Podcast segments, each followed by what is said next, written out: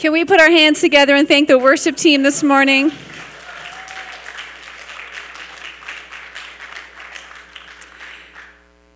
I love how sensitive they are to the presence of God as they lead us Sunday after Sunday. Amen. Well, I want to welcome you to church this morning. For those of you who don't know me, my name is Marisa, and I'm one of the pastors here at City Church. And I am just so happy that you are here with us this morning. If you are a guest, if this is your first time here, I would just want to say welcome.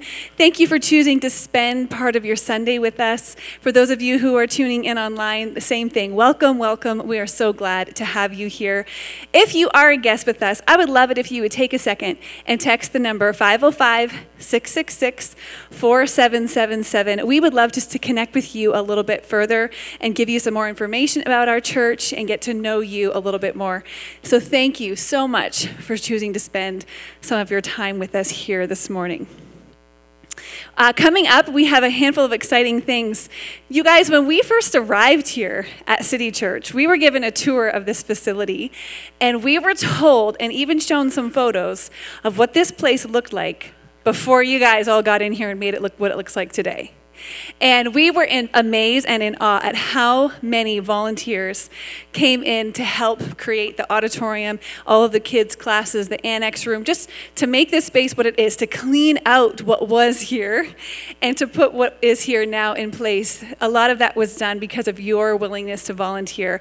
And do you know that coming up on September 9th, we are going to have an all church uh, work day where we're going to come and we're going to make the front of our property what people see on the outside when they drive past. We're going to just tidy that up a little bit, give it a bit of curb appeal, as well as tackle some projects that are still remaining in the building.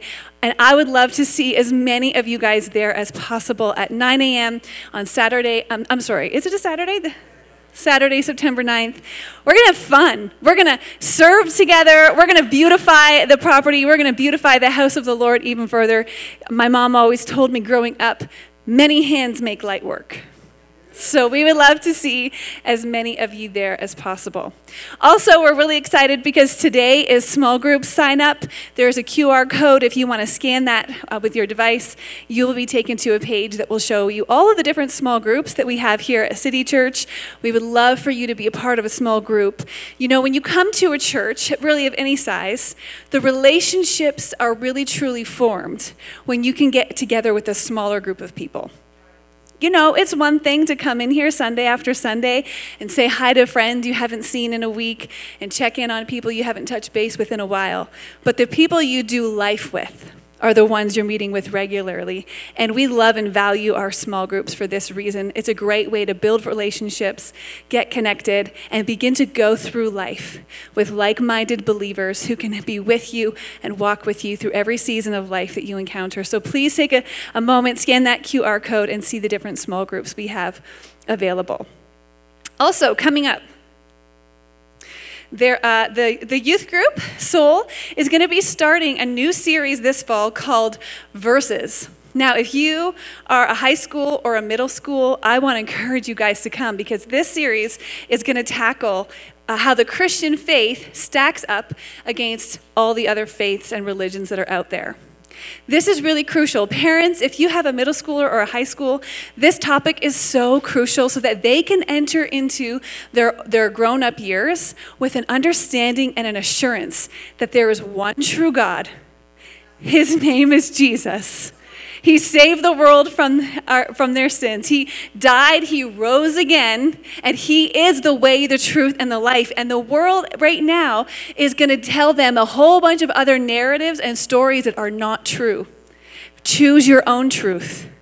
YOLO, you only live once. If it feels good, do it. They're going to be telling them a whole bunch of different truths. And different uh, religions, of course, have their own version of this, but we want to equip our young people to be able to know the truth of who God is so that when the storms of the world come at them, they can stand their ground with sure footing and knowing I'm following the one true God. So, if you want to know how Christianity kind of stacks up to the other religions that are out there who are also claiming to be the truth, please come. This is going to be such an incredible series with Soul, the, the youth group, okay? Now, how many know that without the generosity of believers, church doesn't happen? Without the generosity of believers, we don't get to help support uh, an orphanage across the border. Without the generosity of believers, we don't get to help send Jess to Maui to serve in a time of crisis. It's the generosity of believers that helps make an impact, a tangible impact in the world around us, both here in Albuquerque and in other nations as well. So I want to encourage you guys this morning will you continue to be a generous church? Will you continue to give your tithes and your offerings? Continue to be a church that says, I'm not going to stop now. God's brought us this far. I'm not going to stop now. I'm going to continue to faithfully give my tithes and my offerings week after week. If you want to give, you can text the, uh, the word give to 505 666 4777.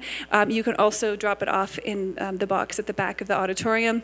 I believe, and I have seen over and over and over again in my life, the faithfulness of God when I continue to, with my finances, say, I'm giving to you first. He always takes care of me. He always takes care of me. And that's the promise for us that when we put Him first, He will truly take care of us. So this morning, I want to pray over our tithes and offerings, and I want to pray over you that you would experience your own testimony of the faithfulness of God because you put Him first in your finances, where you're able to see Him miraculously come through uh, uh and provide for you as well. So if you want that prayer, come on, lift your hands. Let me pray over you this morning. Lord, I thank you so much that you are the God that supplies all of our needs according to your riches and glory. Lord, that you take from wherever you deem fit and you can move finances around and cause them to fall into the laps of the people you choose. Lord, your word says, give and it will be given to you, pressed down, shaking together, running over in good measure will fall into your lap. And I just release that word over every faithful giver here that they would step into a season of the testimony of God's faithfulness for their life to see how that is not just a scripture in black and white in the Bible, but they would see that's the same God that worked on my behalf. It poured out in good measure on my lap. I just release the miraculous provision of God over City Church in Jesus' name. Amen. Amen. Well, you guys, we're in for a real treat this morning. Jeff is going to share with us the entirety of the Bible in one message. We'll have you out of here by seven. Yeah. Just kidding. It's going to be really great. So get out your devices, your Bibles, your notebooks, whatever you take notes with, and let's get ready for an awesome word.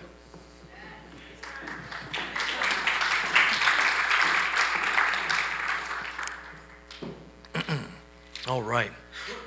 It's good to see everyone this morning. It's good to be in church. It's I just love it when the, uh, the church community, the family of God gathers together just to worship the Lord and to enter into God's presence uh, together. Amen. There's something about being here. You know, we love it when people join us online. And for any who are joining us online, welcome. We love that. But there's also there's something different about being present with uh, our church family and our church community together. Amen. Before we jump into our message this morning, I just wanted to uh, mention a couple things. I want to thank uh, Marisa and Jeff Lance for uh, preaching over the past uh, three weeks. And uh, didn't they do a great job? And it was such a blessing uh, to. Um, and uh, also want to thank Daniel and the worship team for putting together the worship uh, night that we had this past uh, Wednesday. We are a church that values God's presence. And, uh, and so it's wonderful when we have uh, people, men and women in the church here, who will uh, give themselves to creating opportunities for us as a church family to come together and just to set time aside, just to enter into God's presence and to worship the Lord together. And so I want to thank the worship team and Daniel for uh, making that happen this past, uh, this past Wednesday. All right. Um, we're going to be starting a, uh, a new series this morning. And uh, over the next probably five weeks, we're going to be taking a look at uh, first, we're going to take a couple of weeks to focus on the gospel. And after that, we're going to take a couple of weeks and we're going to talk about some of the biblical principles and practices that we can learn that will help us to be a light that shines in the darkness and a voice for that gospel in our world. You know, at the center of what we as Christians believe and proclaim is this word that we call gospel, that we know as gospel. But even that word gospel, it's a bit of a Christian word, right? Uh, you know, the Merriam Webster dictionary. Uh, it defines our English word gospel as the message concerning Christ, the kingdom of God, and salvation. It also is each of the first four books of the New Testament telling the life, the death, and the resurrection of Jesus. It means an interpretation of the Christian message.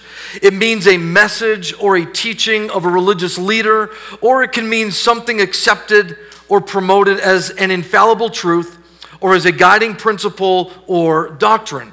Our English word gospel, it is derived from the Anglo-Saxon term godspell, meaning good story, which is derived from the Latin word evangelium, which comes from the Greek word euangelion, which simply means good news. So, when you read in Luke about the birth of Jesus, right after Jesus is born, uh, Luke gives us a scene of angels appearing to some shepherds.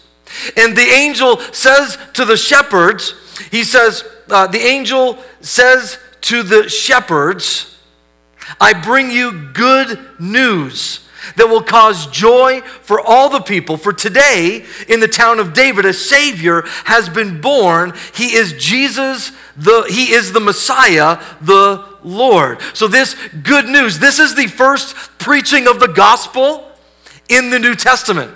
It happens right after Jesus is born when an angelic host shows up to some shepherds and declares to them good news. A Savior has been born. Well, this word gospel is used frequently in churches and in Christian circles. It's tremendously important that we understand exactly what this good news is, what it means for the world, what it means for us, and what we are called to do about it. Because we are called to believe the gospel, that is, to believe the good news, but more than that, we are called to be gospel people. We are called to be a gospel church. We are called to both demonstrate, to be a demonstration of and voice for the good news to our world.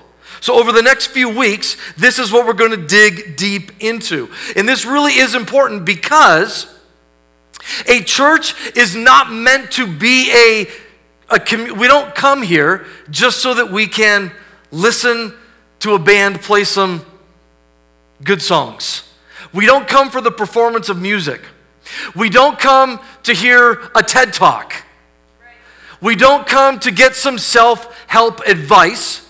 We don't come just to hear a good word that might help us live a more moral life. All of those things are good and they could be a part of what we do. But the church is to be a community of people whose lives have been transformed by this good news. And through that transformation, we demonstrate as individuals and as a community what it looks like when Jesus Christ is king. But more than that, as gospel people, we become ambassadors for this good news wherever we are. So that the gospel isn't just about who we are, what we believe, and what we do on a Sunday, but it is about who we are, how we live, and what we proclaim on a Monday or on a Tuesday.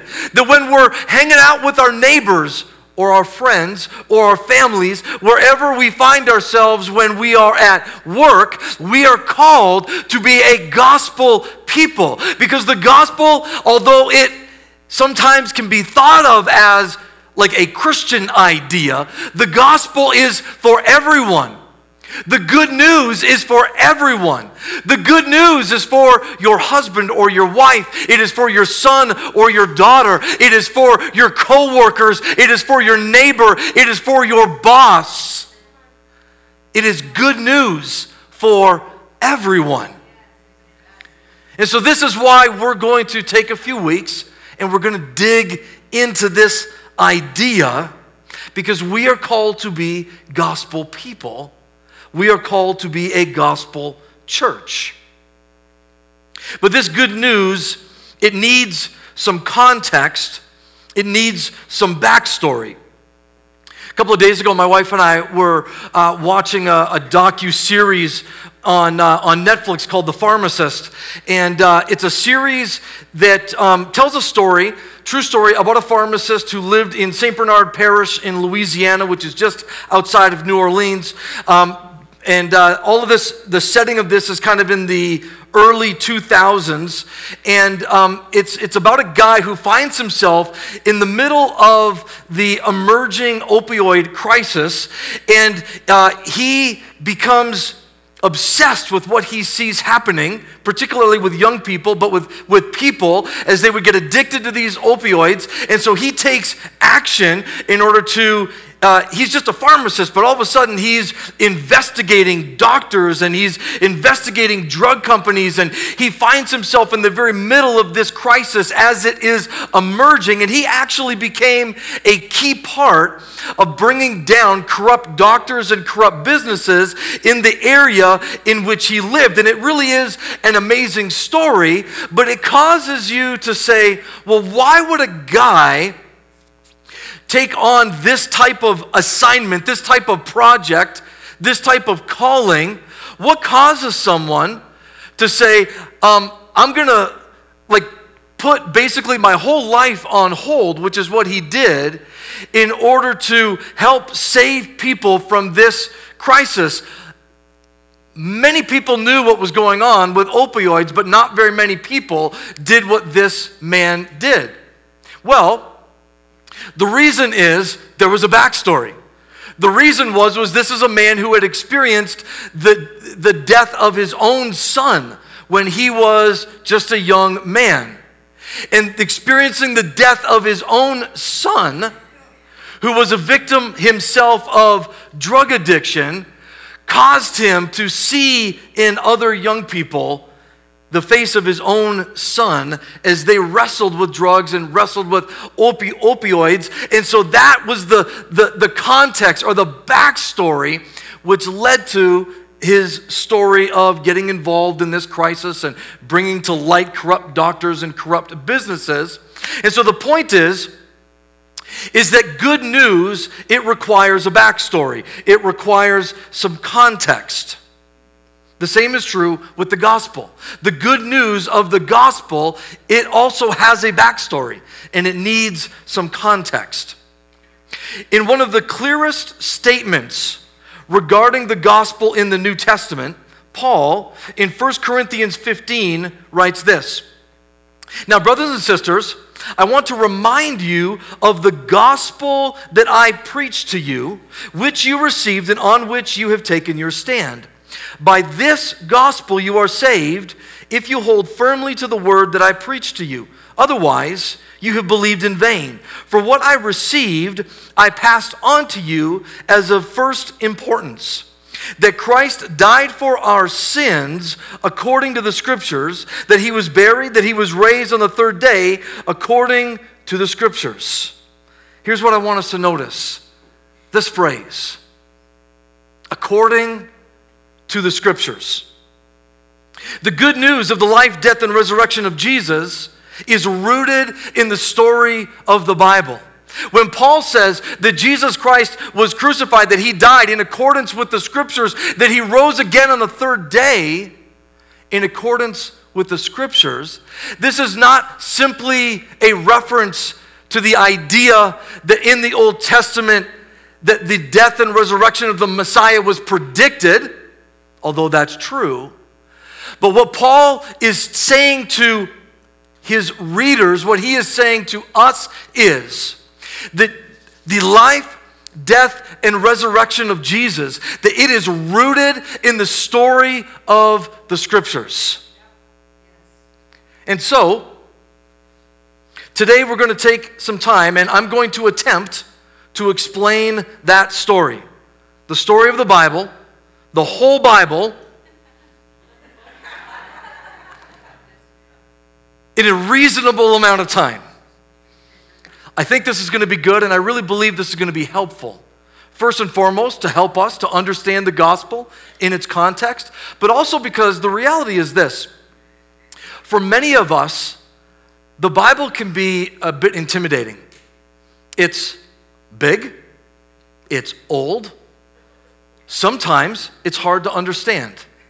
And for that reason, sometimes we struggle in our reading of it and in our understanding of it because it can be intimidating. Now, I'm not going to solve all of that today. Like I said, we don't have that much time. But I do think that I'm going to share a couple things today that will maybe simplify for you the overarching story of the scriptures, which will help us to then understand as you're reading and studying what's happening in different sections of scripture. Are you with me? Let's pray because I'm going to need some help. Jesus, we thank you today for your presence here in this place. We thank you today for our time of worship in which we are reminded of your holiness, of your goodness, of your greatness, of the victory of your cross, the victory of your resurrection. And we thank you that you are here in this place. We ask right now that as we dig into your word, Holy Spirit, would you open our eyes that we would see you more clearly? Lord, our heart, our desire right now is that your kingdom would come, your will would be done in our lives, in our church. That through looking into your word today, we would know you more that we would know how to be the people that you are calling us to be, to live the lives that you are calling us to live, that you may be honored in and through our lives. And we thank you for it in Jesus' name. Amen. All right, so here's how I'm going to describe the scriptures for you today. And I would summarize how I'm going to summarize the story of the Bible today is simply this that the story of the Bible is from, from the garden to the garden city. From the garden to the garden city. So, we have a couple of gardens in the Bible. The first one appears on the very first couple of chapters of the scriptures. Genesis chapter 1 starts out with in the beginning, literally, right? It's like this is how the story starts in the beginning. And so, what do we see at the first creation account in Genesis chapter 1? We see that God was the creator, we see God as creator. And we see humans as the pinnacle of his creation. Everything is good, but not everything is complete. This is the beginning, but it is not the end. Genesis 1 26 to 28 tells us Then God said, Let us make mankind in our image, in our likeness, so that they may rule over the fish of the sea and the birds in the sky, over the livestock and all the wild animals, over all the creatures that move along the ground. And so God created mankind in his own image. In the image of God, he created them, male and female, he created them. God blessed them and said to them, Be fruitful and increase in number, fill the earth and subdue it, rule over the fish in the sea and the birds in the sky, and over every living creature that moves along the ground.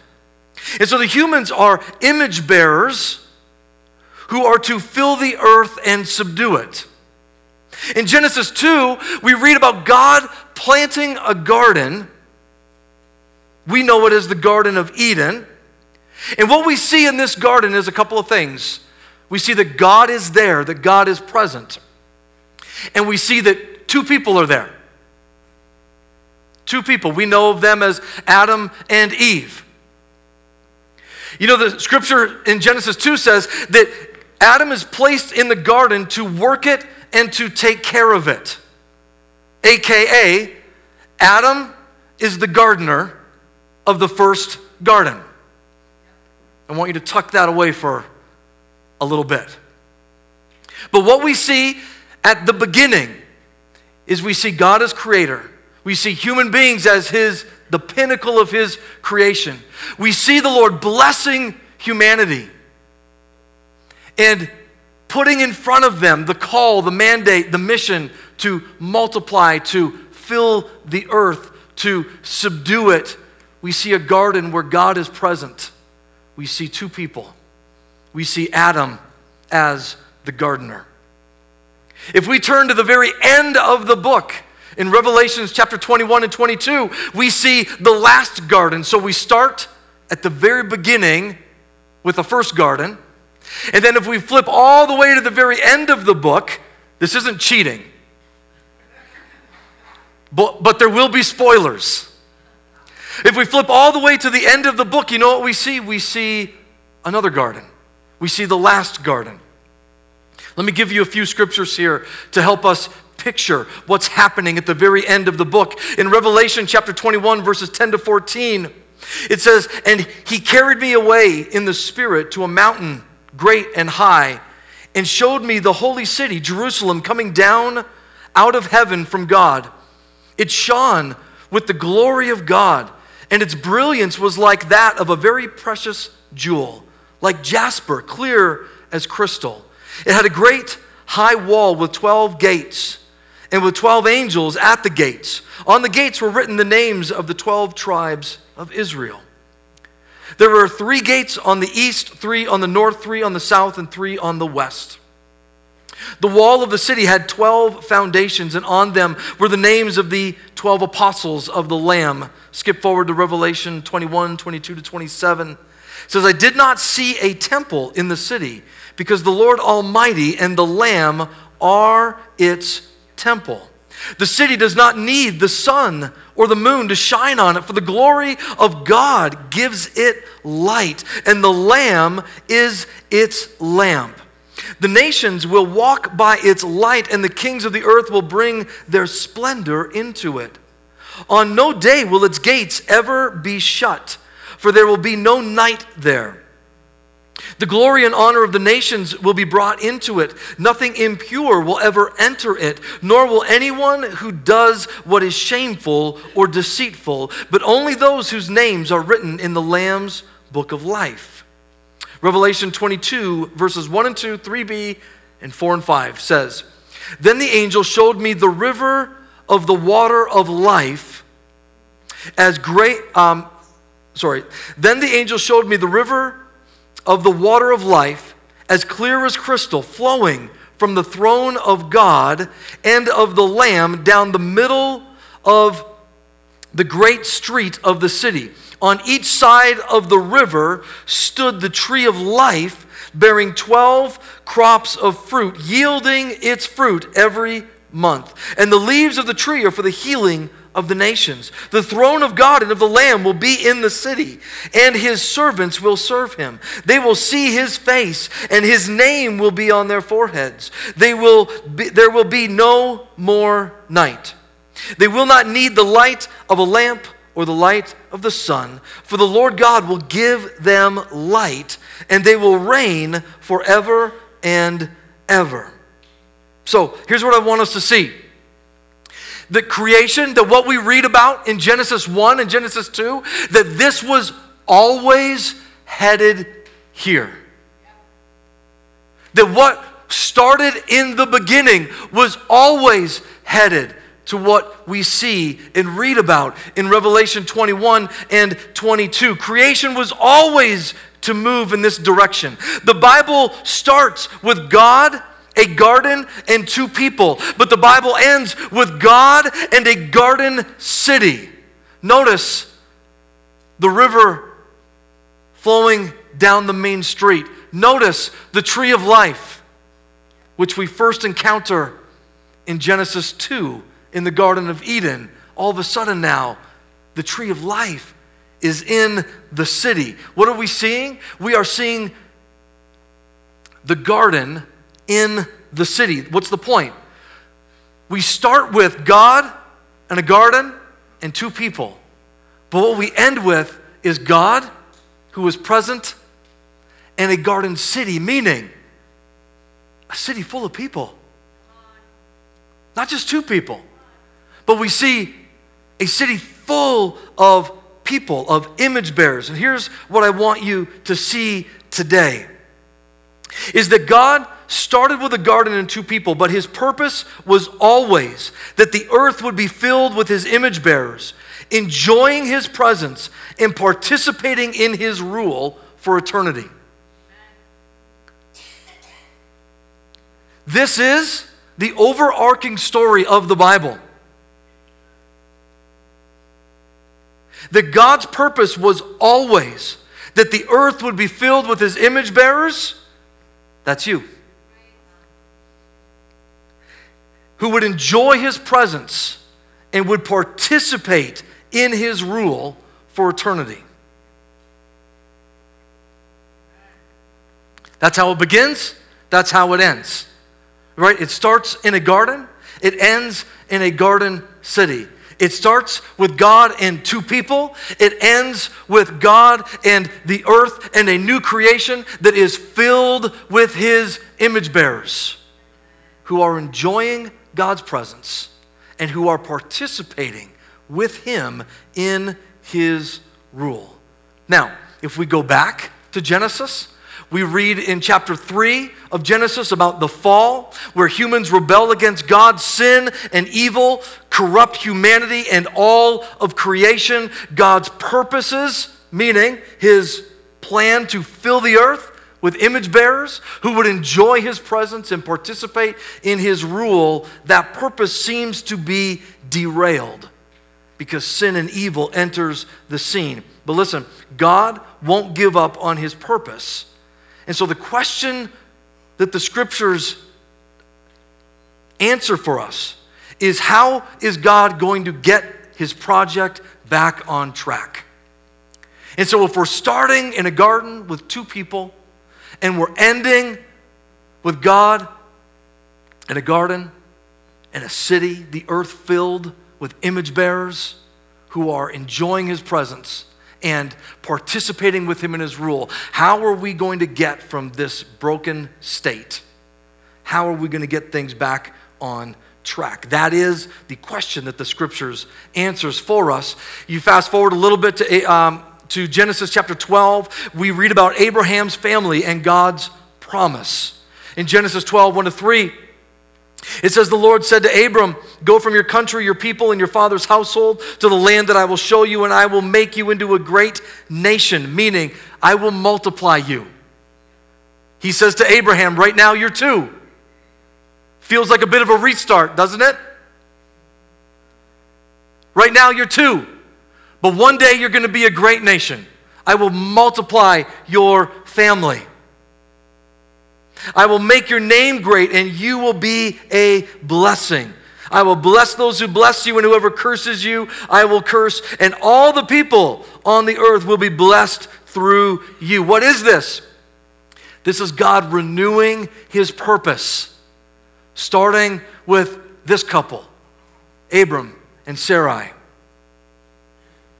And so Abraham's family, they grow and eventually they end up in Egypt where they are enslaved for 400 years, after which God both punishes the gods of Egypt and delivers Israel from their bondage to the Egyptians in an event that we know as the Exodus at Mount Sinai.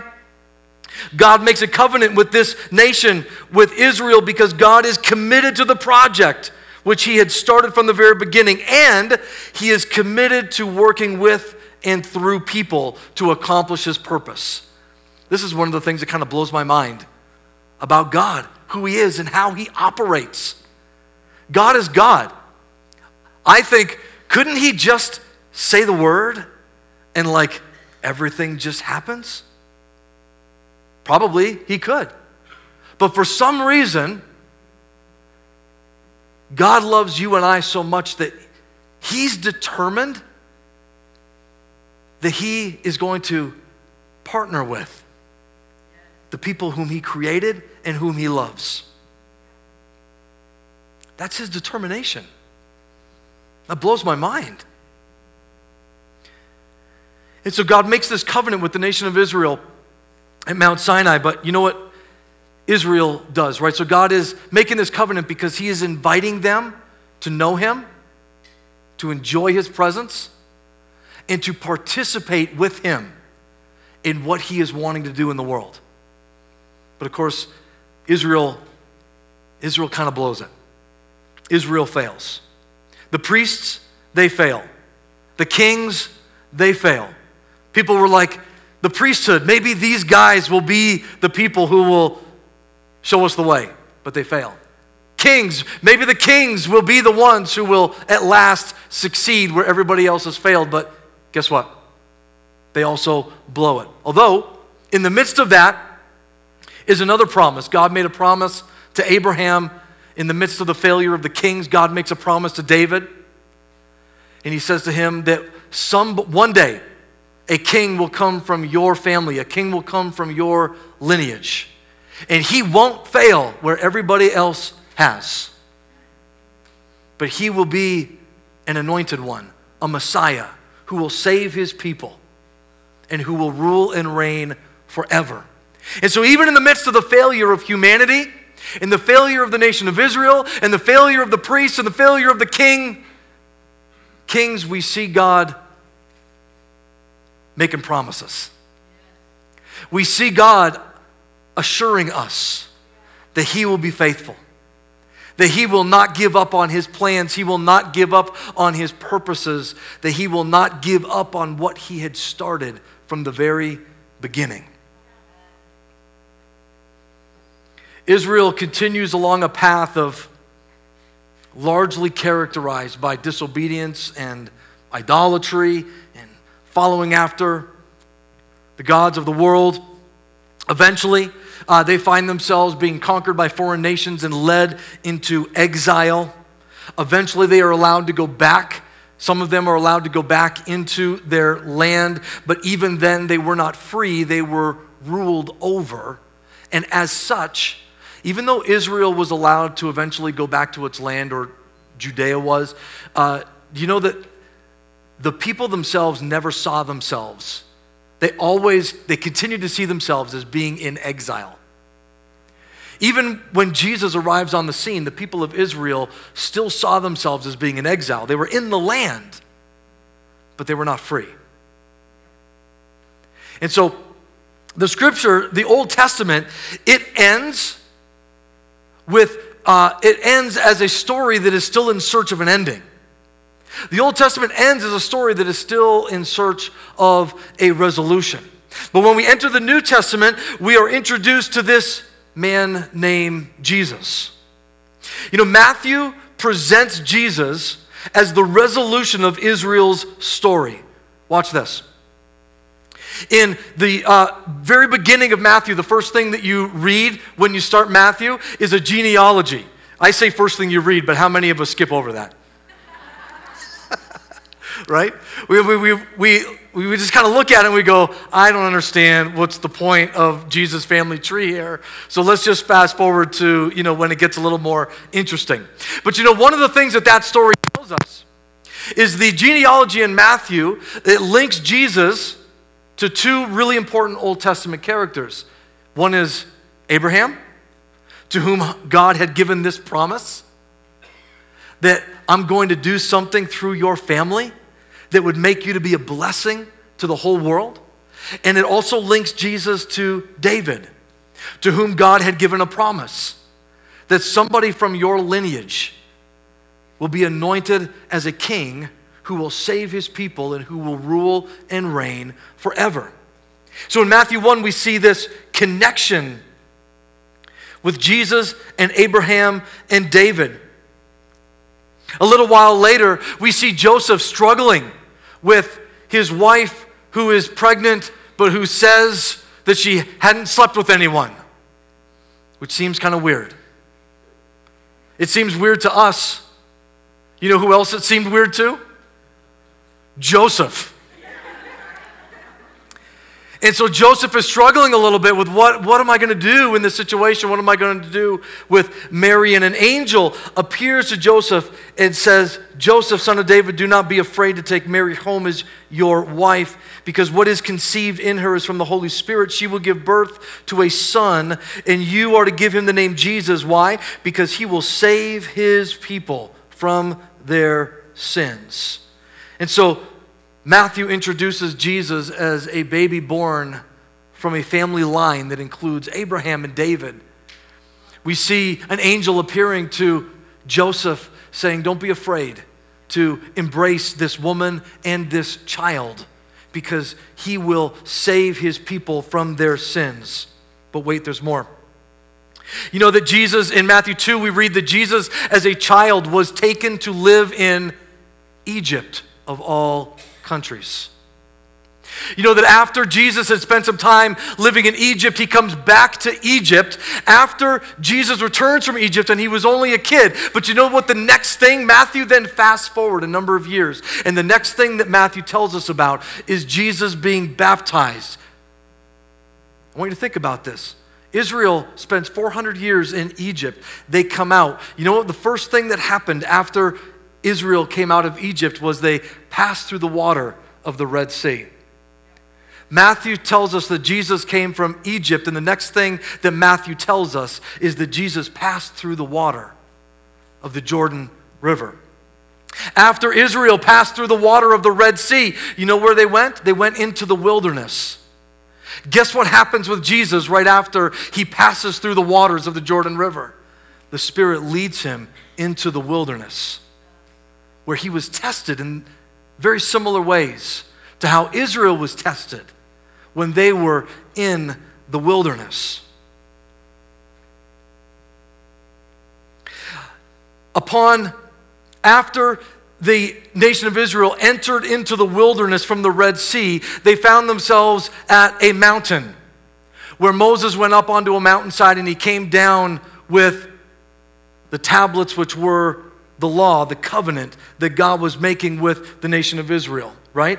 After Jesus comes out of the wilderness, Matthew tells us the next thing that Matthew tells us is that Jesus went up on a mountain and his followers gathered around him and he gave them what we call the Sermon on the Mount, but which in reality is a restating of the new laws of the new covenant.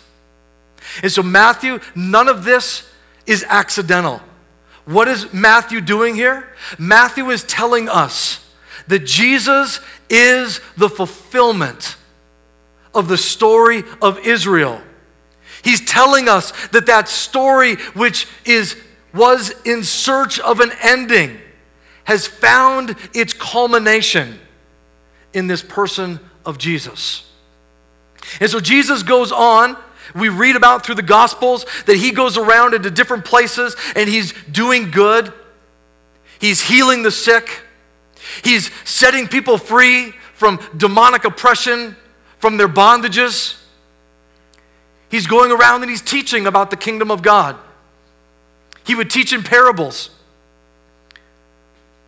Many of them, but I'll give you one for example. He tells a parable about a sower that sowed seed on a number of different types of soil. There was a path, and there was a stony ground, and there was uh, like dry ground, and then there was good soil. And he tells this parable about this seed that is sown, and some of it gets stolen, and some of it shoots up quickly, but then is dried out by the sun, and some of it is choked out by thorns and, and bushes, and some of it falls on good soil and it bears good fruit.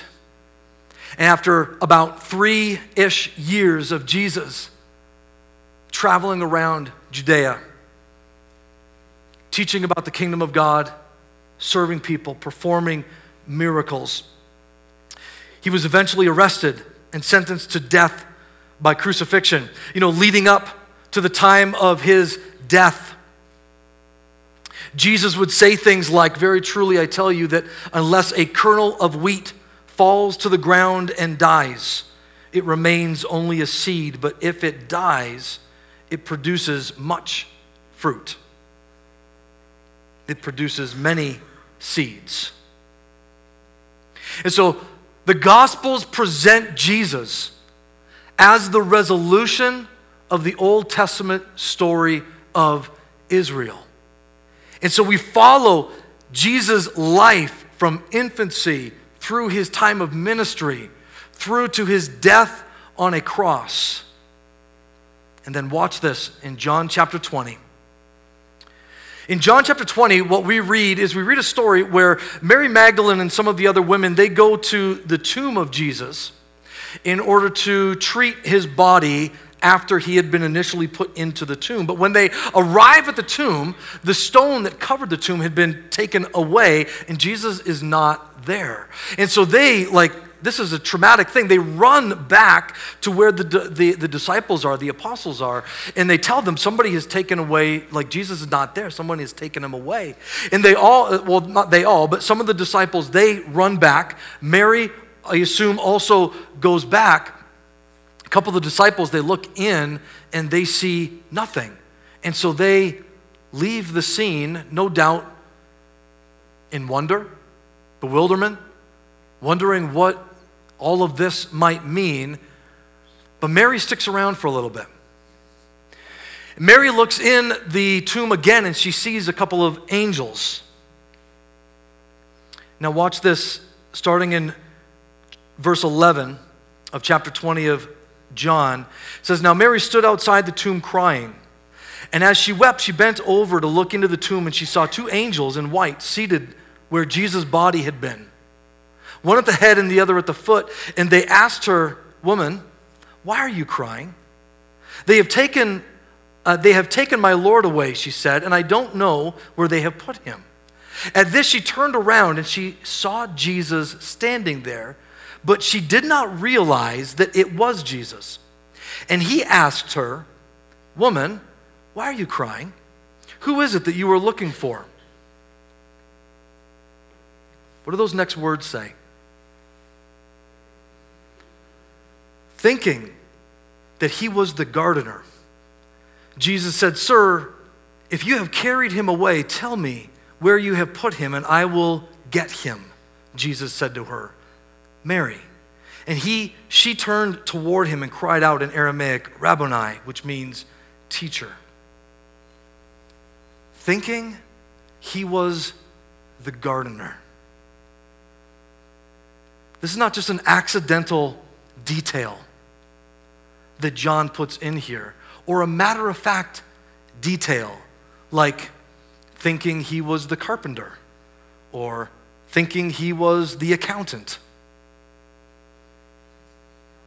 but thinking that he was the gardener. What is John wanting us to see here?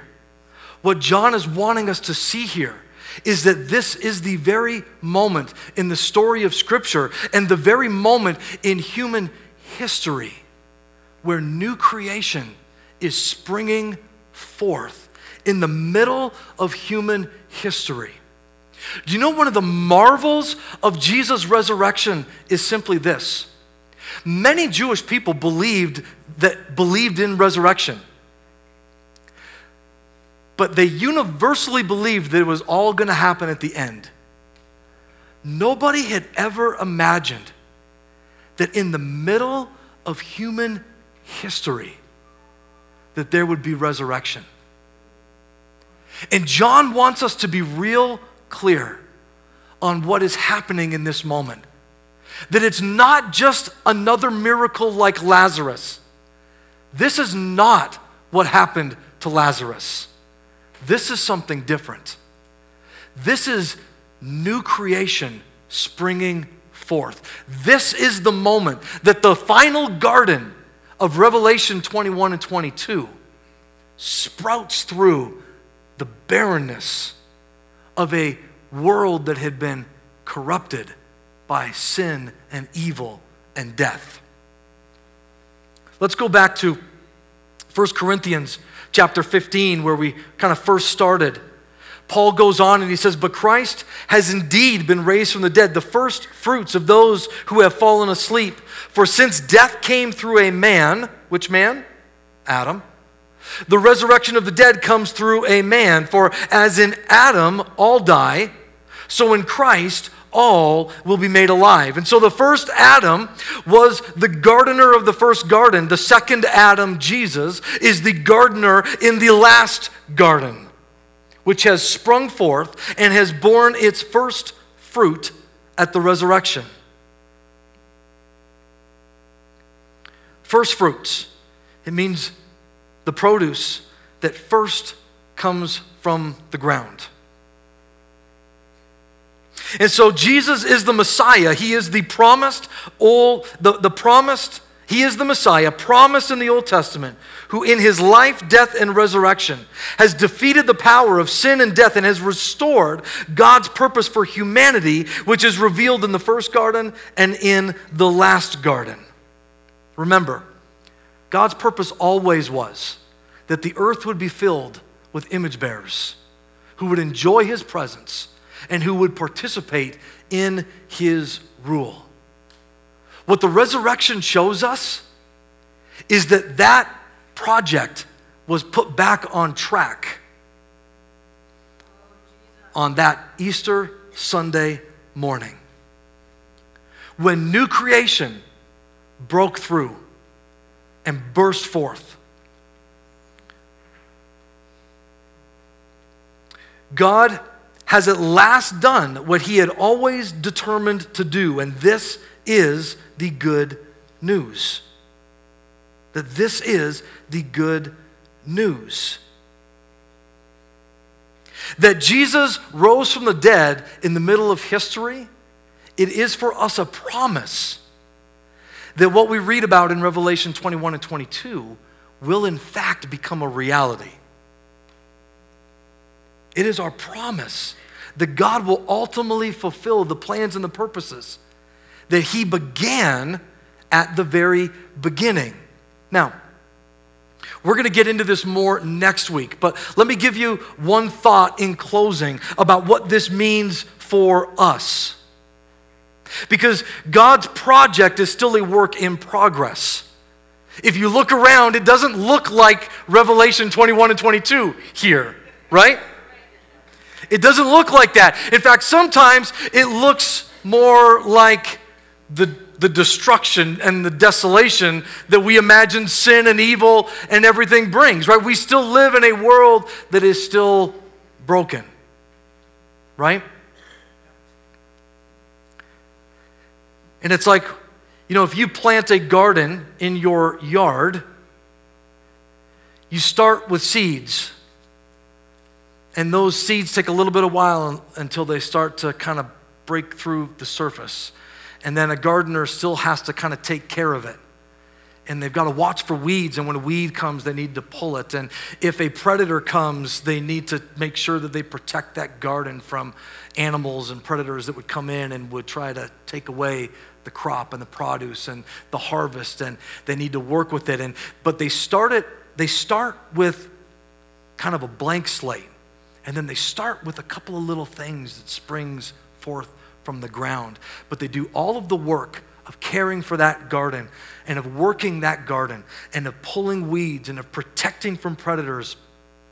They do it all because they know that one day the garden will be full of plants that are lush and are fruitful. It will be full of life and it will be full of the produce that you will get to enjoy when you are faithful as a gardener in that garden, right?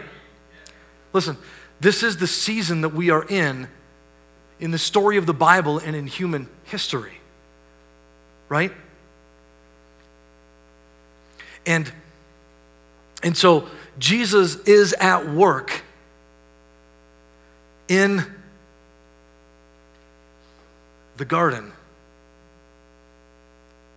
in order to ensure that one day what we read about at the end of the book does in fact become a reality. But here's, here's what's really exciting is that while God's project is still a work in, pro, in progress, he is still looking for project partners today. He's still looking for project partners today. See, God's purpose from the beginning was that the earth will be filled with image bearers who enjoy his presence and participate in his rule. And that is still God's uh, that is still God's desire and it is still his purpose today. And so God is inviting you. He is inviting me. He is inviting us to participate in what He is doing right now and today in order to bring about the Revelation 21 22 reality, like to bring it forward, to move it forward. Now, watch this. I'll invite the worship team to come on up as we just close here today. In 2 Corinthians 5:17, the apostle Paul says, "Therefore if anyone is in Christ, if anyone is in Christ, I wonder if anyone is in Christ here this morning. Paul says, if anyone is in Christ, then what? He says, then the new creation has come. The new creation has come. The old has gone. The new is here. What I want you to see is this is that, so I want you to understand That the scope of Scripture is simply that God is moving creation from the first garden to the last garden. That His purpose that threads itself throughout all of Scripture is that His will is that the earth will be filled with His image bearers who enjoy His presence and who participate in His rule. We understand that Jesus is the promised Messiah who fulfills the Old Testament story, who in his life and his death and his resurrection reveals to us the kingdom of God. And on that Easter Sunday morning, the new creation broke through and burst into history and into our reality. And the scripture tells us that because Jesus was simply the first fruit, that you are also a fruit. That when you put your trust in Jesus to be your Savior, when you embraced Him as the Lord of your life, new creation burst forth in you. And now listen, we can all look around and see the signs of sin and of evil and of death. All over the place. Here's what I pray that you will see today. That, like a flower that sprouts up through hardened ground, everywhere that you will go this week, every person that you will interact with and engage with, you can be for them in that moment new creation that springs up in the midst of their life. How are they going to experience new life? How are my family, my friends, my coworkers, my neighbors, how are they going to experience the reality of new creation? They experience it through you. They see it in your life. They see the signs of new creation. They see the springing forth of a kind of life that they've never experienced for themselves. And so we're invited not only to believe this good news that Jesus is the Messiah, that new creation has sprung forth, and that he will ultimately do what he has always said he would do. But we are invited to experience it and participate in it today. We are invited to enter into that story and to join with God in what He is doing. You know that God is at work all around you. When you leave here today, wherever you go, listen, the Holy Spirit is at work.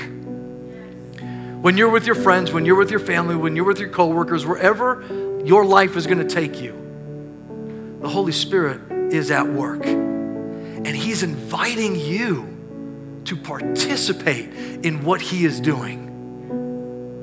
Because what he is doing is he's calling forth new creation in your home, in your marriage, with your children, and in your family. He's calling forth new creation where you work.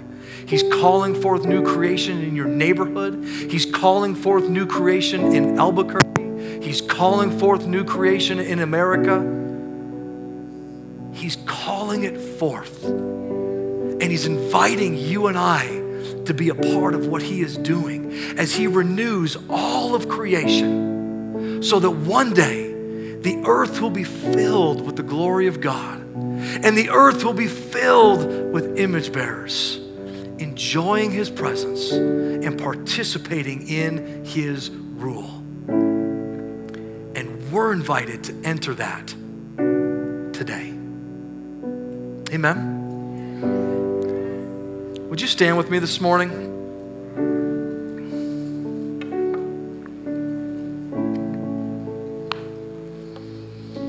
I want us to do two things uh, this morning as we end our time together. And I want us to just lift our hands to the Lord. I want us to do two things. One is to lift our hands and just to begin to give the Lord praise and to thank Him, to say, God, I thank you for who you are. I thank you for what you've done. I thank you for how you have. Uh, how you have invaded my own life, how you have saved me, how you have caused new creation to spring up within my own life and within my own heart, how you have changed me and transformed me from the inside out. I thank you that you've invited me to know you, to enjoy your presence, to participate in your rule. Just lift your voices to Him and just begin to thank Him for that. Come on, let's do that for a moment this morning. Just give Him praise today. Come on, in your own words, in your own voice, to say thank you, Jesus, for who you are. Thank you for all that you've done. Thank you for your life, your death, your resurrection. Thank you for new creation springing up within me.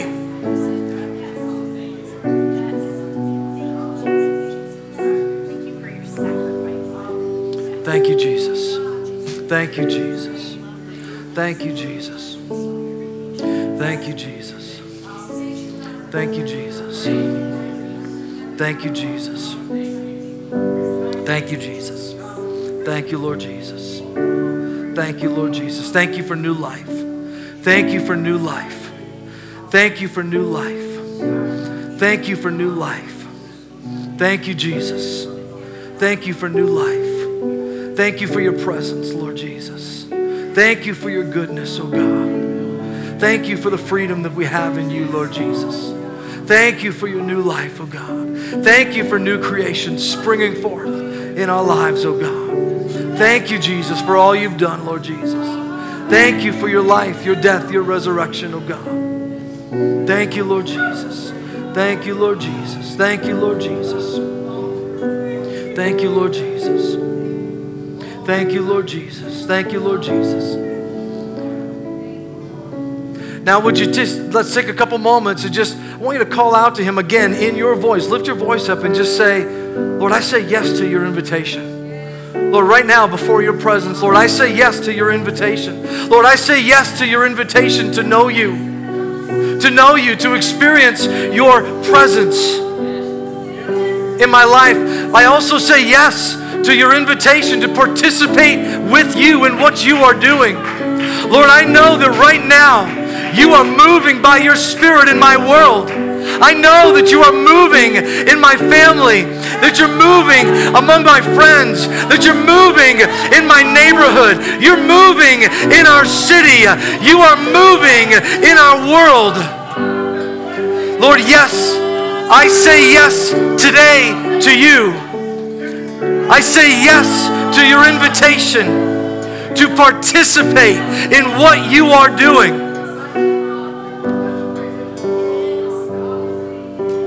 Thank you, Lord Jesus.